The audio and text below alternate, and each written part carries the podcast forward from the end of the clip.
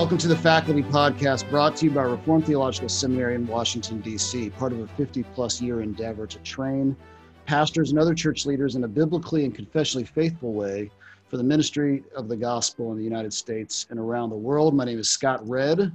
I am the president and associate professor of Old Testament here at RTS Washington. I'm joined by Dr. Tommy Keene, associate professor of New Testament and academic dean here at RTS. Hey, Tommy. Hi, good to be here. Great to have you. I'm also joined by Dr. Peter Lee, associate professor of Old Testament and dean of students. Hey, Peter. Hey, Scott. Good to be with you. I'm joined by Dr. Paul Jeon, lecturer in New Testament and senior pastor at New City Presbyterian Church up here in the DC area. Hey, Paul. Scott, good to be with you all. Great to have you. Also, we have Dr. Gray Sutanto, assistant professor of systematic theology here at RTS Washington. Hey, Gray. Hey, Scott. Good to be here again. It's great to have you. We also have a special guest today coming to us from now sunny Orlando, we hope. Dr. Mike Allen, the John Dyer Trimble Professor of Systematic Theology at RTS Orlando and academic dean on that campus and theological interpreter extraordinaire, Dr. Mike Allen. How are you doing? I'm doing great. Good to be with you guys, Scott. It's great to have you, and thanks for taking this time out on a uh, on a rainy morning in Northern Virginia as we're getting the storm that you just left behind. Um, it's great to have you, and we want to dig into all kinds of topics. But I think first of all, we want to start off and talk about something that we've kind of been peppering all of these podcasts with, which is the way in which we came to our various disciplines, the the path, and the the journey that that we took, the influences along the way and um, so it's a pretty open ended question, but how did you end up as the John Dyer Trimble Professor of Theology at RTS Orlando? And mostly, how, how, did you end up in this discipline? Sure. Yeah, it's a great question. And I, I think in my case, probably as in so many, there were kind of long simmering influences, but then also some more intervention like moments where there were decisive shifts and some of the long simmering influences were that I grew up in a Christian household. And when I was six, my father, who'd been a lawyer, became a pastor. And so uh, not only were we in a, a, deeply Christian house, but also in a, a ministerial house and got a front uh, row seat to what that involved. I also grew up in a house where the life of the mind was really, really valued. Um, both parents had graduate degrees, both parents had taught secondary and, and collegiate level uh, in various disciplines. And we actually had a lot of uh, other learned folks, including RTS seminary professors, who were regular figures in the house and who were mature and fun and encouraging. Uh, one in particular, a now deceased but longtime professor at RTS Jackson, Knox Chamblin, was godparent to my siblings and uh, would chase me around the house when I was two or three, pretending to be a troll.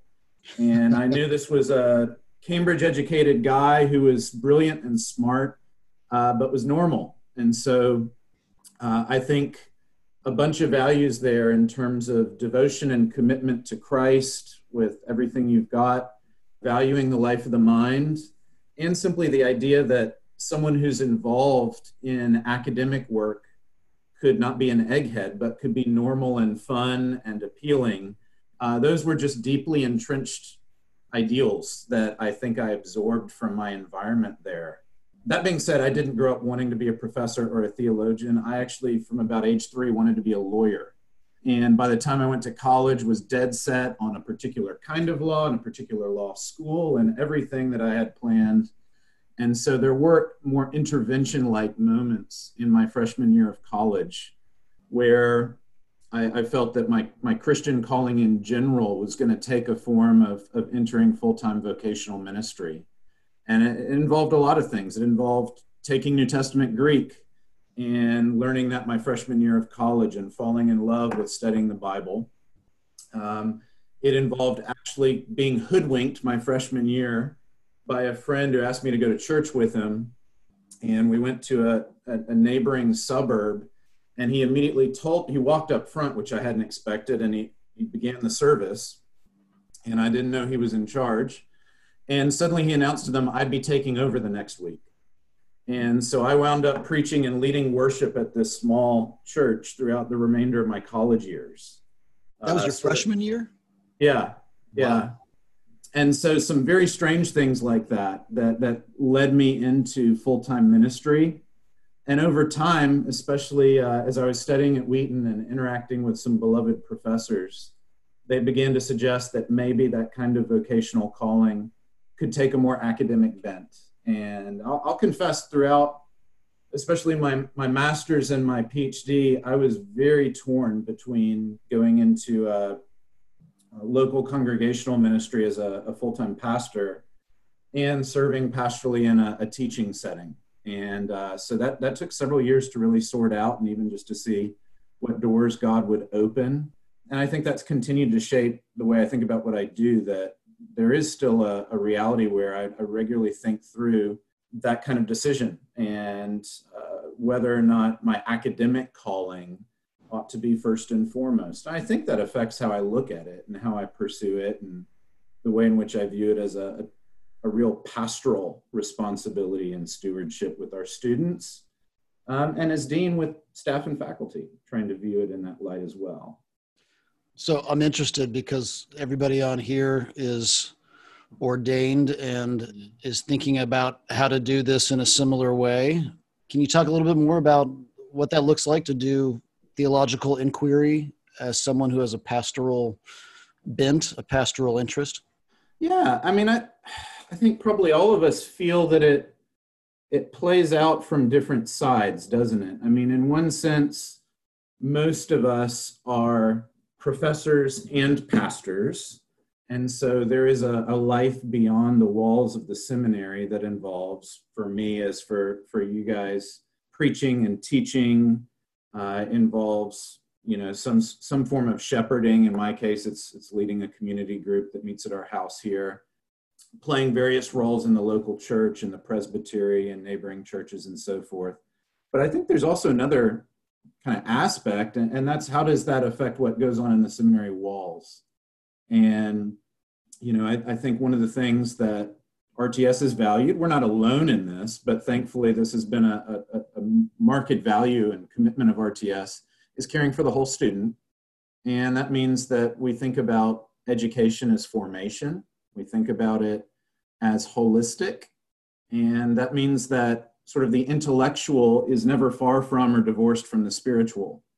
And so, uh, as a professor who's going to have to challenge folks, who's going to have to um, force them to look and pay attention to difficult things, I, I need to be mindful uh, that they bring baggage, they bring fear, they bring past experience, they bring worries, some good, some not.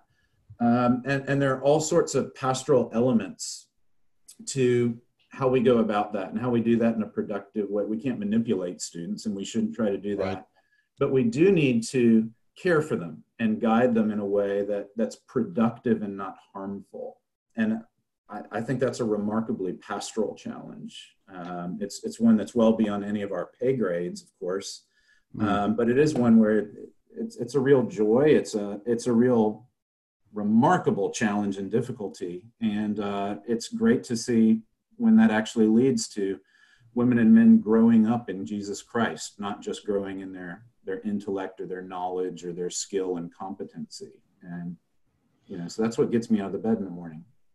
Well, you you've also been incredibly prolific during your academic career and even in your teaching time too. You've been very prolific as a writer. Is is can you give us any um, insight into the, the the habits of Mike Allen, the writer? How, how how do you pull it off? Is it just something that comes naturally? Are you the one author for whom writing is the easiest thing in the world, or uh, h- how do you minister in that way in terms of your written Sure. output? Yeah, I mean, I think it comes instinctively, but not easily, if that makes sense. In other words, writing is a very natural aspect of my personality. For me to think, for me to love something involves me writing through it and thinking through it. And for me, most writing is sort of processing. and trying to analyze something for myself as much as for any reader. And so that's that's very instinctive uh, and natural in that sense. That doesn't mean it's easy. I have a number of editorial hats I wear, and those those create sort of a self-critical mindset, hopefully in a productive way. And so having to go back again and again and again um, over what you've you've written, over what sense it makes, over what order it's presented in, over what it's overlooking, over the kind of way it interacts with people you may be disagreeing with. Uh, you know, those are those are things that are just never completed and they're never easy. I've been reminded that pandemic for me has been a season of going through galley proofs and copy edits on a number of manuscripts. And you know, if there's any way to make the pandemic quarantine experience worse, that might be it. But that that's been largely uh, the kind of academic work I was doing in late March, April, and, and the first half of May. And and that is not easy or fun, but it's necessary. You know, the kind of care and, and attention to detail that you know pastors feel as they approach a pulpit, and that scholars hopefully feel as they they put something down on paper. Wow. Yeah, speaking about your editorial work, Mike, you are an editor along with Scott Swain of the T&T Clark International Commentary Series, Theological Commentary Series, right? And you also have a theological commentary yourself uh, coming out this November on Ephesians for the Brazos Theological Commentary Series. So this is something that we'd love to think about. You know, what is the relationship between theology, tradition, and scripture and exegesis? And as Christian theologians, right, or as Christian biblical studies scholars, right, we don't want to bifurcate one from another because we believe that all these things go together and the scripture illumines us by using the sources of our tradition, using the sources of theology to read the Bible well, and then coming back to our theology after having done exegesis. So I'd love to hear about your process of writing this particular text, your commentary on Ephesians. How did you approach this work?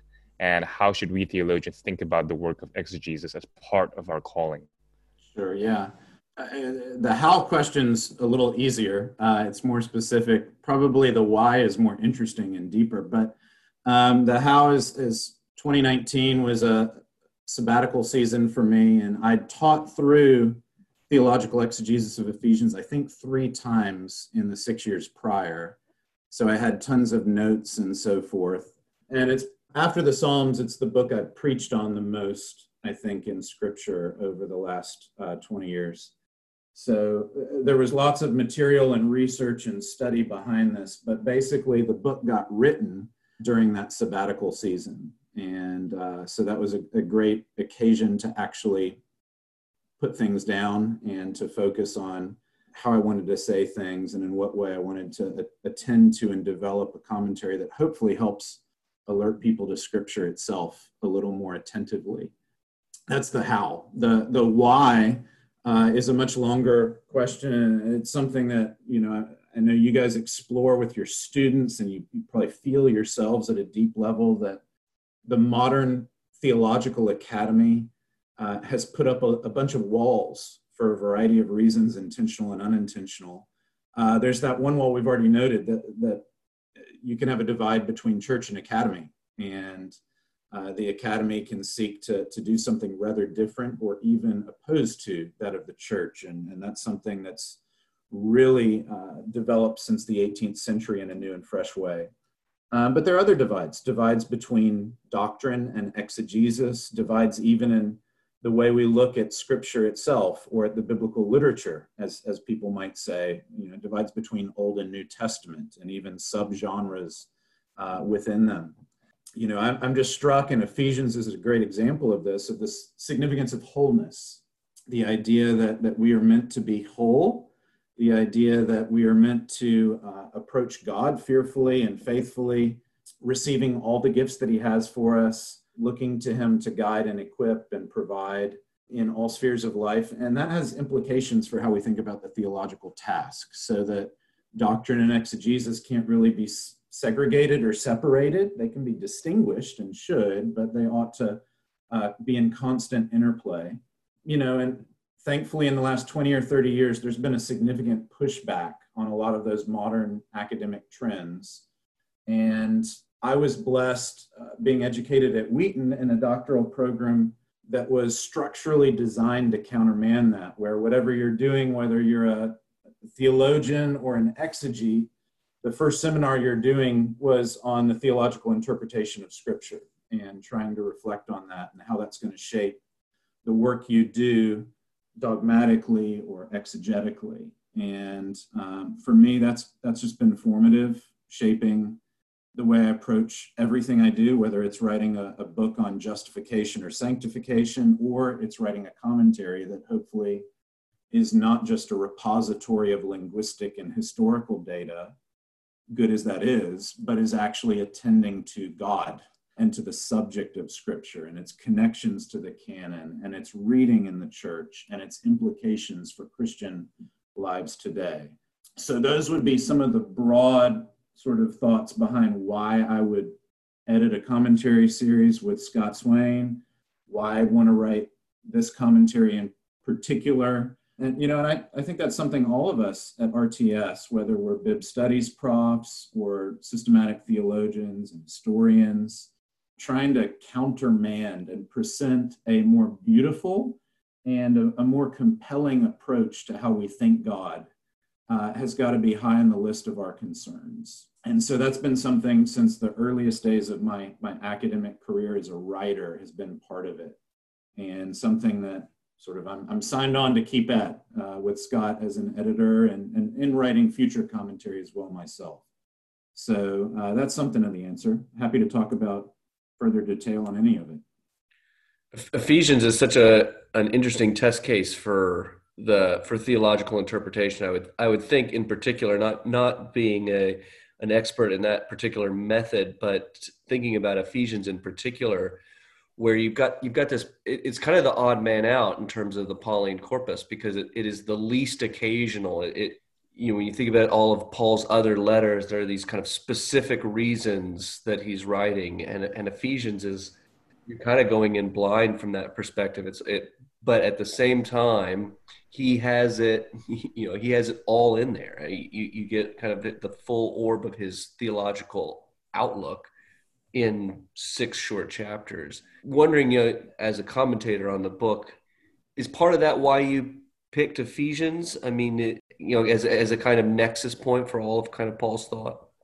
I, I wish it were all as sort of philosophically driven as that. Uh, to some extent, I was earlier signed on in the series to write a volume on Job, gosh, seven or eight years ago, I guess. And I actually spent a year reading classical and modern commentaries on Job and working through the text and making notes.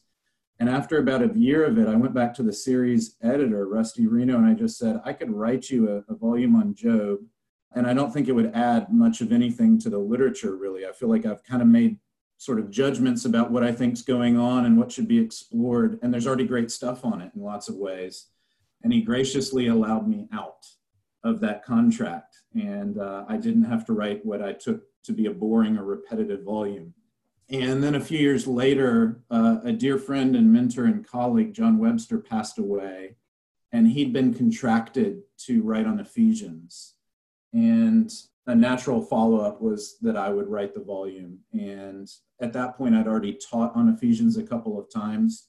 My reasons for teaching theological exegesis of Ephesians at the seminary level, Tommy, are what you mentioned that it's this one occasion to see Paul ranging a bit more above the fray and yeah. presenting something of a uh, proportionate account of Scripture that is not actually tied to a crisis. Um, sort of what he gets to say when he wants to say what he wants to say. And so that was helpful background. But the actual, the reason I wrote the volume was filling in uh, when that opening came and, and feeling like it did provide a remarkable opportunity to address a number of topics that are uniquely expressed in Ephesians, even if they're touched on elsewhere. Uh, I did feel like there are certain emphases I wanted to highlight that don't tend to come up. In a lot of the commentary literature, which I was familiar with at that point from the teaching. I, I am struck, uh, you know, especially as I talk to my biblical studies colleagues, in one sense, Ephesians is low hanging fruit. So, as a theological exegete, I took the easy way out. It's not like this is a volume where theological issues are hard to find or to identify. Uh, the problem's just the opposite. right? It's drenched with it and it's very obvious. So, you know, it doesn't present some of the challenges of a, a book like Esther or something where uh, you've got to make a stronger case to show how this reveals something of God. But, you know, it was remarkably enjoyable to explore a text that's right at the heart of a lot of debates in Pauline studies, in New Testament theological studies more broadly, and then in the history of Christian doctrine too. Hey, Mike, thanks for joining us. I had a simple question. In your work on Ephesians, which commentaries did you find most helpful, or just monographs, articles, and so forth? Yeah, that's a great question, Paul. In this, as in so many cases, I, I think answer number one is when Calvin commented on it, read Calvin, and Calvin on Ephesians is fabulous. So that was that was really helpful. There are a number of other works that were, were helpful in different respects and in, in different parts. I actually think F.F. Bruce's commentary in recent decades still actually stands up quite well, uh, even relative to some of his others that I've read through. Uh, his work on Ephesians is, is still remarkably helpful in a number of ways. Much more recently, uh, there's a, a, volume by Stephen Fowl, and uh, it's, I think, especially helpful in particular sections, particularly the, the moral teaching of chapters four to six.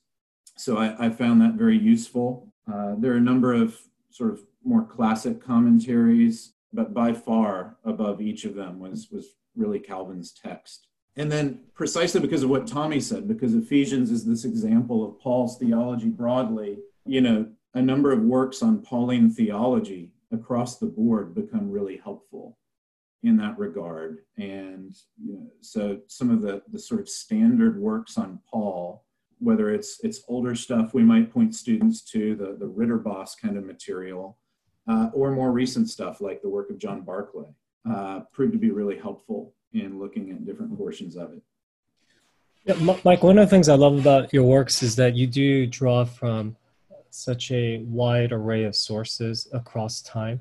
So when you were doing your Ephesians commentary, did you sense that the newer commentaries were doing or saying new things, whether it's an insight that maybe Calvin had, not seen or highlighted, or did you find any methodological approach to interpreting Ephesians that was new and helpful? Now, there are always new things, but did you find because you're in a great position where you can see what was written and what's written now, and so again, anything new in terms of insight or approach? Yeah, I, I would say you know it's interesting to look at newer commentaries or older commentaries. It's also useful to see where does Ephesians pop up not just in commentaries, but in theological works more broadly. What's it doing when you pick up a, a volume on the doctrine of God or Christology? And I do think that one way Ephesians has had significant impact in modern theology is in helping us to think sort of about the way in which God relates to creation more broadly, and then more focused in, in the way in which God relates specifically through the saving work of Jesus Christ uh, to creatures. And that's played out in different ways in different modern literature, whether it's Roman Catholic literature or Protestant literature of various streams. And obviously, those people aren't all agreeing. Um, but the fact that they've explored what we might call the, the question of covenant, sort of the way in which God relates to creatures, most of them not using that word, and Ephesians not really using that word. Uh, but getting at that idea of ordered relationship, that's become a really big modern focus in turning to Ephesians. And I think that's helpful. Uh, it prompts us to ask questions just underneath the surface of the text as we're exploring resurrection or the work of the Spirit or the work of reconciliation, uh, asking that that second question, not simply what is this divine work, but what does this work reveal of the divine, you know, the, what we would call the one living and true God? What does this manifest of him as Father, Son, and Spirit? And, and that's something I think modern literature has provoked. It's not always explored or answered it in a fitting way, but it has alerted us to a question that that wasn't as obvious in some older literature in, in how it used Ephesians.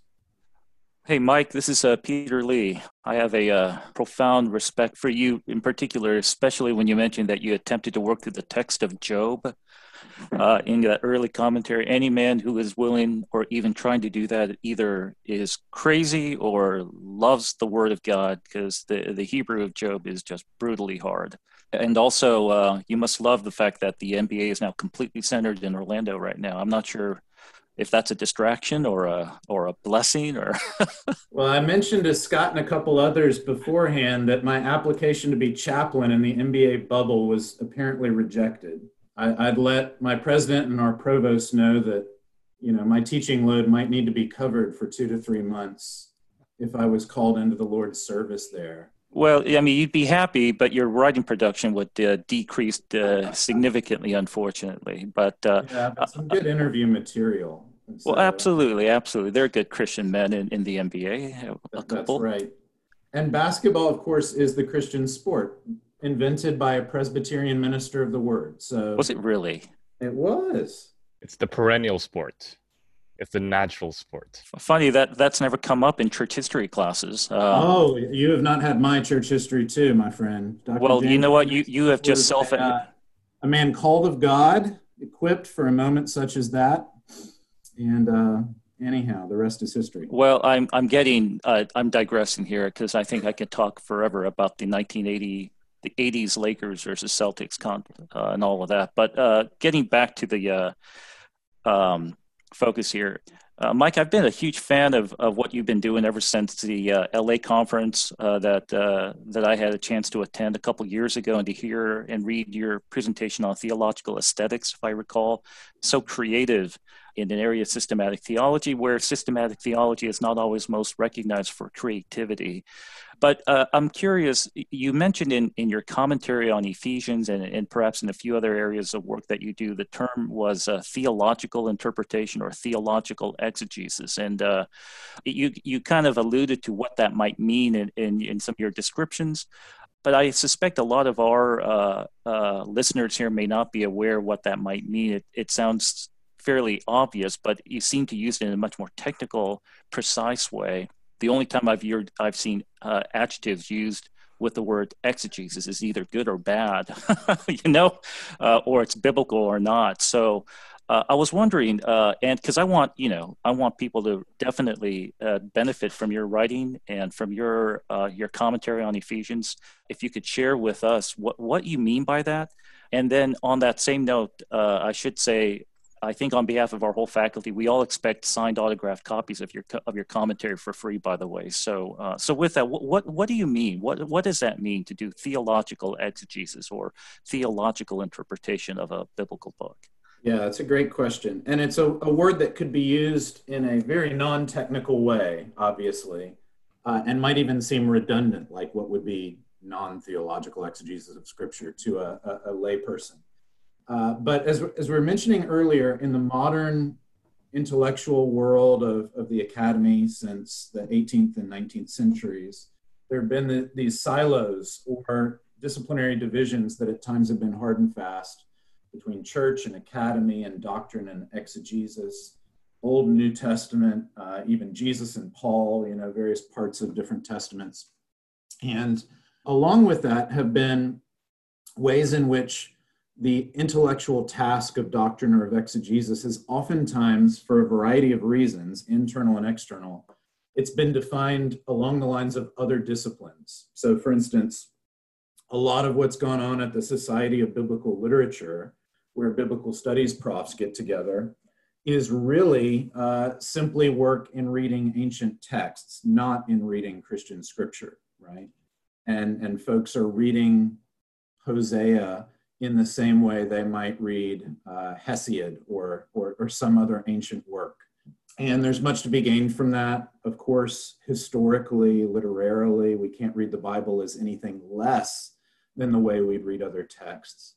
But the big question is if, if we read it just like any other ancient text, are we missing things? Are we missing the fact that it is unique and that there are promises God makes of the Bible that are not made of any of my books not even of any of the other classics of the ancient world.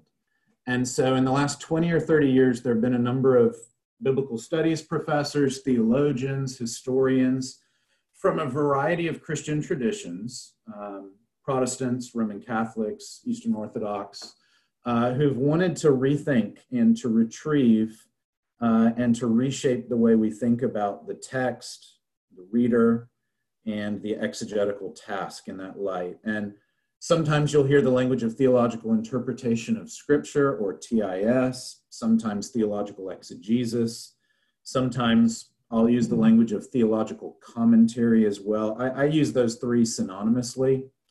Um, it's really a recent conversation. It's not a specific method. There's bickering and disagreement about exactly what it might involve amongst various practitioners, uh, even in the series that my Ephesians commentary is in from Brazos, the Brazos Theological Commentary on the Bible. There are different approaches to the text, but there are some shared beliefs. I mean, one is, is the, the shared belief that this is Holy Scripture and that the triune God is the inspiring author who is not just historically inspired it, but seeks to speak through it today to his church.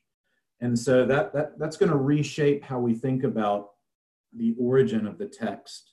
There's also a, a, a common judgment, at least in broad strokes, about the nature of the text, that we're reading Holy Scripture as a totality. And even when we focus on Hosea or Ephesians, we read it in that canonical context. And so uh, we always need to read it with an eye to what Protestants have classically called the analogy of, of faith or of Scripture. Uh, scripture interprets itself. Uh, we don't we don't look to see it sort of uh, as a buffet, different things, each in their own flavor, but rather things that that that shape how we experience each other. And then third, that the reader has to be construed theologically. Uh, I'm not a neutral observer you know i'm a i'm a treasonous child of adam who's now redeemed by the blood of jesus christ and indwelt by the holy spirit and brought into his body where i'm being nourished and filled up and matured and grown up in christ and so the reading act isn't just about technical competence though it involves that it's also about spiritual sanctification and what we might call intellectual discipleship and so we've got to be involved in mortifying our fleshly prejudices and assumptions. Uh, and we've got to be involved in, in the text vivifying or calling forth uh, new ideas, new delights, uh, new ways of looking at, at God, the world, and ourselves. And so theological exegesis or commentary is, is really just trying to do the work of reading the Bible with a distinctly and explicitly theological approach to God as source to scripture as canonical text and to reader construed in that spiritual or uh, salvific sort of light. Within that, there's lots of bickering and disagreement. Uh, it's not a party line, it's not a monolithic movement or method. It's, it's a conversation space where folks are trying to get past some of those modern ailments. And I think if we're honest, they're not just modern ailments, they're temptations of, of sinful men and women. Uh, we like to read the text at a remove because we like not to be confronted with what's wrong with us. We like not to be reminded of our need to depend on God. Uh, and a lot of enlightenment rationality and modern disciplinary divides are just a creative recent manifestation of the sin of Adam and Eve. Uh, and, and as Christians, we ought to appreciate that. And sadly, sometimes we've forgotten that for various reasons as we've we've interacted in the academy and sought to uh, exemplify the life of the mind in our reading of scripture. So hopefully TIS has has brought us back into what might be the mainstream of Christian biblical interpretation through the centuries in that respect. That's beautiful. Um, I, and that really, just hearing you describe that so ministers to me even as, as a Christian, because, you know, there is that tendency to, uh, uh, to read the Bible as, as literature and to forget that these texts were written with a particular audience and readership in mind. I mean, we can debate who that readership and that audience may be, but they read this with a desire to gain hope, uh, a sense of life, uh, a sense of God, uh, and to devoid the text of that uh, of that intent does seem to be not true to its original intent, and that's something the Academy does tend to kind of ignore. The uh, and so I, I, think that's great and and that's beautiful. There's, uh, I wonder though, the, the benefit of the, the Academy study of Scripture though is to see not maybe the, the unique aspect as you just described it, but the commonality that Scripture has with its uh, literary surroundings. Uh, and there's, of course, as you know, gain in, in, that as well, just to understand the, the, the nature of Scripture.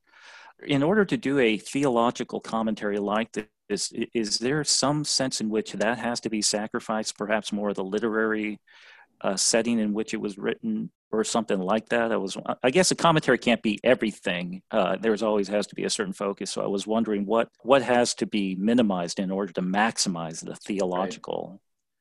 Yeah, I, I, I think you're exactly right. One thing that's the case, whether it's a class I teach or a commentary I write or a sermon any of us give, you're always choosing what what to, you know, front and what to put in the back or what to leave on the, the cutting room floor altogether.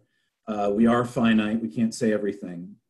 I don't think, though, that there is a universal and global way we can say the historical or the contextual or the linguistic should be sacrificed. I think we're duty bound to say with different texts, some things will be more or less significant. Uh, and I think this has been a big area where folks involved in theological exegesis haven't always been as helpful as they should be. So Gray had mentioned that, that Scott Swain and I are editing a commentary series for T&T Clark, the International Theological Commentary series, and uh, it's eventually going to be a whole Bible project. And our design in doing that is wanting to see theological exegesis come to something of a second generation kind of maturity, where a lot of its first iterations in the, the 90s and the early years of this, this century were reactive and oftentimes just had an outright antipathy to modern modes of study. And I think there, there are times where antipathy to modern modes of study is entirely appropriate as, as it applies to certain texts and approach to certain passages and, and so forth. Um, but to suggest that somehow it's not necessary anywhere is to miss a lot of the Lord's provision and a lot of the, the, the way in which our eyes can be opened what's going on in the text. And so um, I don't think we can have some sort of global posture of you must always talk about what modern you know archaeologists are talking about with respect to a scriptural text. Well some texts you can ignore it and it actually doesn't affect it materially uh, and so you might background it. Others it's going to actually have theological consequence and shape what's going on in the text and so you've got to foreground it to some extent or at least deal with it in a significant way and so I think we need to have text and genre specific judgments about what kind of methods are going to be more or less fruitful and more or less necessary. And that's why reading broadly across the commentary and exegetical tradition is going to be helpful for folks, whether they're preachers or they're Bible readers, or especially if they're scholars and writers. Different methods will be more or less fruitful in highlighting and foregrounding and emphasizing what's going on in different texts and different genres.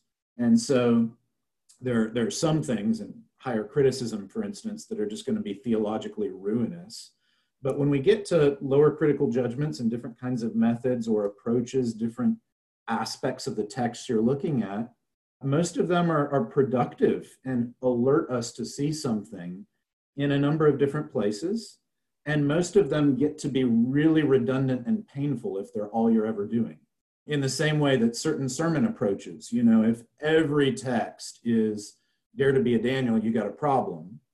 But dare to be a Daniel is good in some texts, like Hebrews 11, for instance, right? If every text is, and Jesus is the true and greater, you got a problem. But there are a whole range of texts where that's absolutely crucial because earlier in Hebrews, repeatedly, he is the true and greater, this, that, and the other. And so we need to uh, have a range or a toolkit, exegetically speaking. And, you know, I find reading both classical and modern commentaries of different sorts hopefully help give me different tools. And, and I can just ask, what's helpful with this text? What's, what's going to alert me to something going on, not just with the topic and the occasion, but the way the words run in that passage or this verse? It's interesting, isn't it? I, you were talking about you bringing your enlightenment conceits and sensibilities to a text and the dangers that raises. And i i think about I mean, having just taught through, for instance, the prophets in our summer sessions, and I'm thinking about the import of the canonical approach over the last 40 years of kind of creating a groundwork in which this theological interpretation can have a renaissance and it's not it's not a nascence it's not a birth right? Because like you said calvin's been doing this but because of this broad project that is the enlightenment there had to be created this kind of space where you could have this conversation that's not impeded by historical criticism in many ways, you know, and that and that whole endeavor, kind of rationalist empiricist, you know, endeavor, and you know, with Brevard Childs, sort of realizing that, realizing that he can't, in many ways, even though he is fully committed to the historical critical mode, he can't continue teaching some of this stuff that comes out of German ideological traditions and everything, and really kind of, you know, that's sort of what lays behind his canonical approach, which now sort of creates a space where you can read a book like Exodus theologically again and comment on it in that way, you know. And uh, it's been really interesting to watch as that canonical movement has created that groundwork. And then you see a lot of those canonicalists moving into, into theological interpretation in a very helpful, I think, beneficial project. Yeah, and I mean, one of the areas in TIS that's been most interesting to watch is the Book of the Twelve and the way the yeah. minor prophets are addressed, not just as discrete random people who happen to be walking in the same neighborhood, but as actually a group and as, as to be read alongside with each other. Which is so it's really interesting. I mean, so we, this is that was the occasion. It's the twelve. That was the occasion of this discussion in class. If you go back and you read Calvin on Amos he reads Amos in light of Joel without making a historical argument that Amos should be read in light of Joel. And anybody who thinks of the 12 separately would say, well, wait a minute, you can't read Amos in light of Joel. Joel's hard to date, no doubt. Um, but he's reading it as a as as a compilation. He's reading it as a, as a, with an authorial editorial hand that is has you know written these books and, and structured them in such a way in their canonical shape that they have meaning and can be read in light of what came before and it's a really fascinating little insight. I'm not sure how aware Calvin is that he's doing it because he doesn't reflect on it, but he just does it. You know, it kind of goes back to what you were saying about wholeness as well. You know, at the, at the beginning, um, you know, our goal as faculty is to minister to the whole person, and uh, but but the, the academy is kind of set up in some ways to compartmentalize various aspects of of our lives. And when you when you said, you know, I started writing this commentary on Job, like my first thought is, no, you can't do that. That's not that's not allowed because you're an ST guy. And I mean, maybe you could get away with Ephesians, but you can't get away with Job. But that's like how it's so ingrained in how we do research that the, the only the only true generalist has to be the pastor. The, it's it's really pastors that can do theological work and exegetical work and pastoral work and you know all of these kinds of things and part of the attraction here is for me at least is that does kind of recapture that idea of no all of our work goes together and coheres because we're aiming for the life of the mind the whole the whole you know, heart will and soul of of human beings yeah and i think we've got exegetical and theological reasons for that. I mean, our, our, our go-to verse on scripture is from Second Timothy 3, and it doesn't just say it's inspired, it says all scripture is inspired, and it's so that the man of God may be complete, right? So all and complete are paired terms there. And to the extent that certain parts of scripture are functionally non-canonical in other words we don't touch them we can presume that we or our church is incomplete in some way functionally speaking so one of the things i want to explore as i teach history as i try and write doctrine and as i, I think about commentary and exegesis is always what texts are actually in play and what is functionally non-existent and uh, obviously, we're all finite. We can't do everything equally, nor should we necessarily. Uh, but we do want to ask are we trying to be alert to blind spots? Are we aware of where our priorities are, and do they match those of Scripture? and how can we be better resourced by those who have paid better attention to parts of scripture that we or our church or our tradition may have underplayed for whatever reasons and so wholeness gets to be really important because that's that's how the man of god is equipped uh, according to Second timothy 3 there so um, you, know, you could say wholeness is kind of like an imperative yeah you might say that someone should write a book about that it should preach be. preach I haven't received a copy of it, mind you, so I don't know if someone has, but quid pro quo, my God. Fair enough. Pro quo. Fair enough, Mr. President. Uh, uh, hey, Mike, in, in light of this wholeness discussion and uh, some of the uh, uh divides that you had mentioned that you're trying to bridge, uh, one of them you mentioned was the distinction between, I can't quite recall if the terms you used was church versus the academy. And uh, I guess uh, I was wondering, by academy, are you still speaking of this in the context of uh, of the evangelical community? So, is this the evangelical academy that you see that you see some distinction here from the evangelical church? Because that there is a a divide there as well.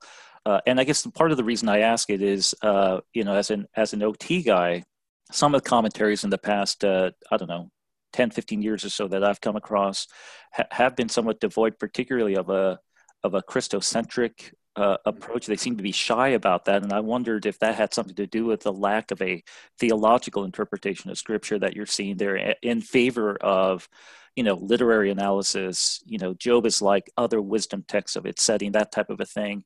Uh, Ephesians is. Um, you know, it is a standard epistle as it was written in in the in in, in its day you know, if you do that, then you're sort of sa- sacrificing to a certain degree theology and the message um, in favor of these other analyses that is more kind of general and and and common. So by I, I, guess that was the question is, you know, I could see the the secular academy not being interested necessarily in things messianic and Christocentric. It makes sense, but um, for it to have occurred, and I hope I'm not making enemies with this, but for it to occur in the context of uh, evangelical commentaries, I found it un, a, a, bit uh, surprising. Is is that part of what you're seeing here and what you're trying to bring together, so to speak, in this new yeah. wholeness approach? No, that's a really searching question, Peter. And I, I think obviously it it starts in the wider academy. Uh, you know, going back, you can look at text into the late 18th century, certainly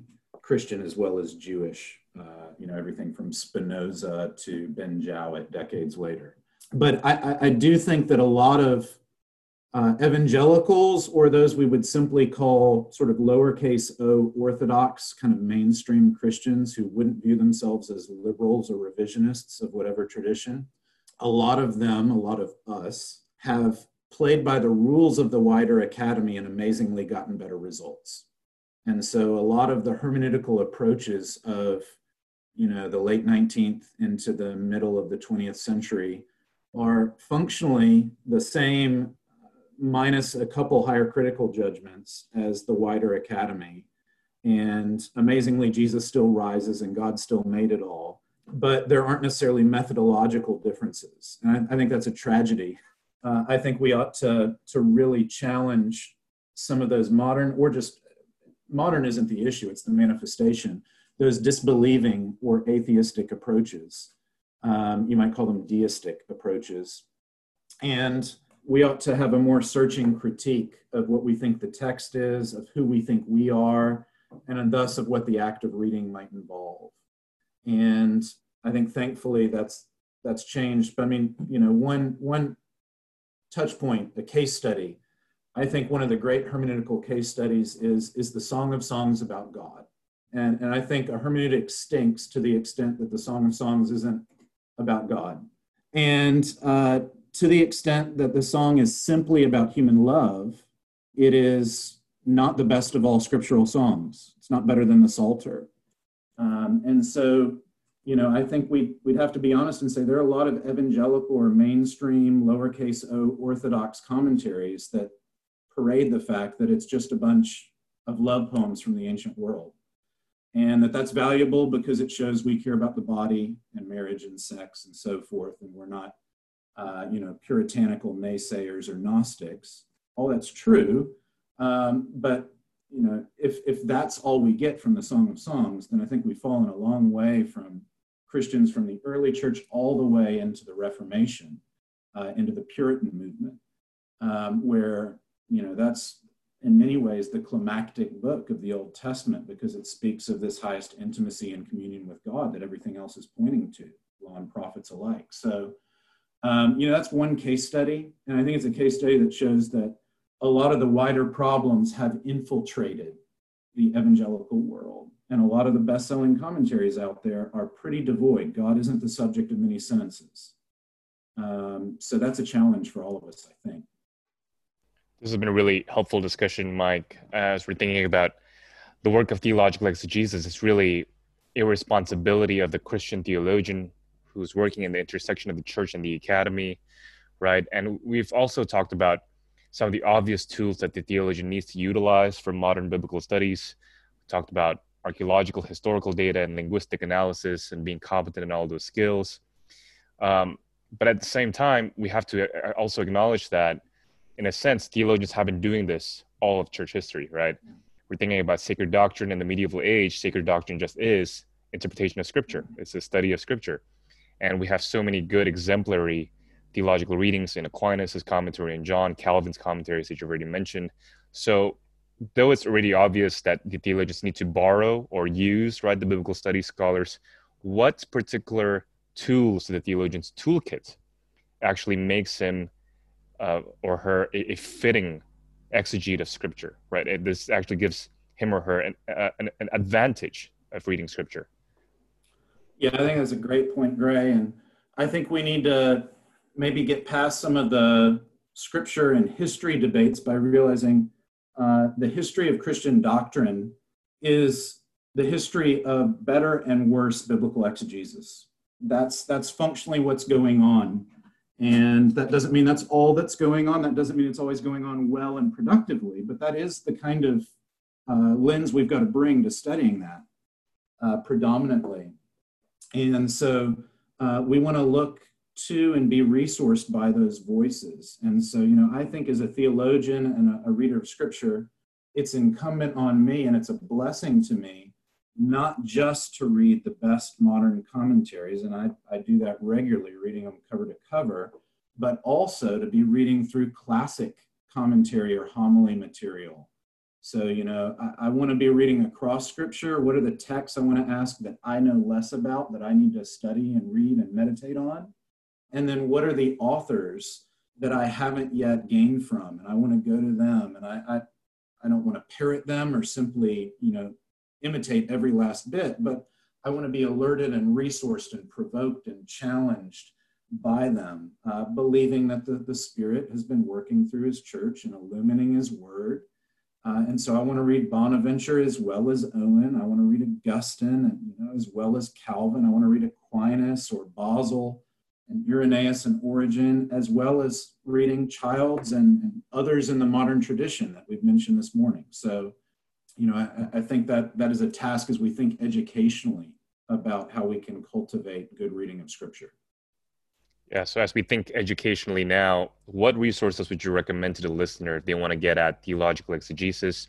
One resource that comes to my mind immediately is actually uh, Rusty Reno's book, because of course the editor for your Brazos commentary his uh, I think it was a co-authored book called Sanctified Vision, right? How the church fathers actually read the scriptures, and that was really really helpful for me. What other resources would you recommend? Yeah, that's a great recommendation, Gray. That's uh, I teach history one to our students, and it's all primary sources. If I assign one secondary source, I always tell them it would be that book because it's so user friendly, accessible, and helpful in showing them how early fathers read scripture, what they're doing, what's going on as they, they engage productively in reading the text and debate with each other on it, bicker over it. Other things, I think it's helpful to get people actually reading people reading the Bible um, as fast as we can. So the, the easiest way to do it is IVP has published the Ancient Christian Commentary on Scripture series that goes through the whole Bible, and it's got excerpts of early fathers. Um, they're excerpts, you're not reading a, a, a common train of thought, and there are limits to that, but it's a good intro. And they're now doing a Reformation commentary on Scripture that's largely 16th century, a bit late 15th, a bit early 17th. Uh, but various reformers on all sides, Protestant, Catholic, and, and the various strands within each. Um, what are they saying on Galatians, on Ephesians, etc., on each given verse? Uh, that's a helpful starting point. If folks want an intro to more recent hermeneutical discussions about theological interpretation, I think the best text to start with is uh, Dan Treier's Introducing Theological Interpretation of Scripture. It gives a really good intro to what was going on, to what responses have come to what was going on in the modern academy, and then to what debates are going on amongst folks who say they're doing theological exegesis. So uh, it's it's not a party line sort of manifesto. It's a good introduction to a conversation and to a broader movement. Uh, and, and I think it's really useful for folks who are pretty new to it. Um, you know, and then on the far side of that, folks can just be picking, they're great series. Uh, the works of Augustine, the fathers of the church, Calvin's commentaries, Luther's works, um, you can get so much of it free on Christian Classics Ethereal Library, uh, which is a painful way to read, browser clicks, but um, just get people into the great literature where folks are commenting on the Psalms or giving homilies on the Gospel according to John or working through Hebrews or Daniel or whatever it may be. And, and I think working through those, there's no right answer or go to text that you must begin with, but familiarizing with the wholeness and richness of that helps us uh, to not fall into party lines and into narrowness of our experience and our traditions strengths, uh, but to be better resourced and alerted by the whole people of God, reading the whole scripture of God.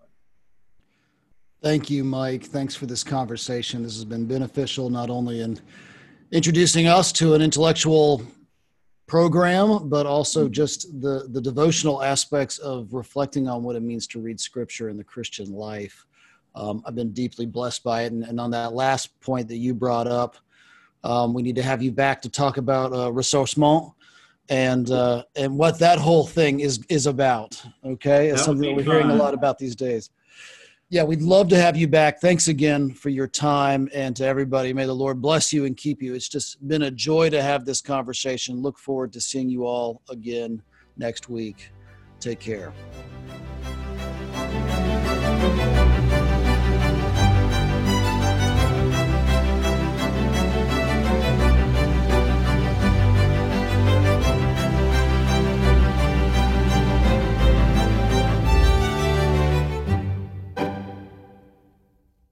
I'm I'm a bit jealous, to be honest, that that you've got this little movement that you can you can intrude on biblical studies on, on our on our territory. yeah, I was yeah. I was I got to teach uh, Christology, soteriology, eschatology uh, two years ago, but they won't let me teach it again because I'm not you know I'm not an ST guy. We've all had that experience, Tommy, where we do it once and they don't let us do it again. It's, yeah. Actually, you know what? That's totally true, Tommy. Why is it that they can write commentaries, but we can't teach justification? That makes no sense. That's not right. We need to come up with some with, with some movement that that justifies it. Well, you know what? I think I could easily see, and this is just my bitterness as an OT guy coming through here, but I could see how Tommy and Paul, as NT guys, can teach about justification, sanctification, and hmm. union mm. with Christ. But we mentioned that in the Old Testament. And we, we are, we're, we're, the redheaded stepchild in this. Right. We, all of a sudden, we don't know what we're talking about. You know, all of a sudden, our doctrine of justification is suspect. You know, ugh, good gravy. Yeah. Now I'm mad. Hey, Walter Brueggemann's writing doctrine. I may not, I may That's not true. push it as being the most viable way forward, but there's a man That's who's true. actually doing it. Yeah, you see, that suspect. well, he, he, uh, could be our Childs. He could be our Childs. You know, kind of creating the way forward. I think Peter's particularly triggery today. He's getting triggered a lot. I've noticed that Peter, in the past several months. You know, so. Peter, my next book project is I want to write an introduction to the Abrahamic Covenant as on, a systematic view. what what was that? You wonder what your next is what? My my next writing uh. project is an inter- introduction to the Abrahamic Covenant. I'll, I'll just do. Oh, okay, studies. sure. Why not? I mean, what what's the point of my writing on it? You're right. I mean, oh, I mean, oh, gee, forgive yeah. me for, for thinking that I could a response to Peter Lee. A response to Peter Lee.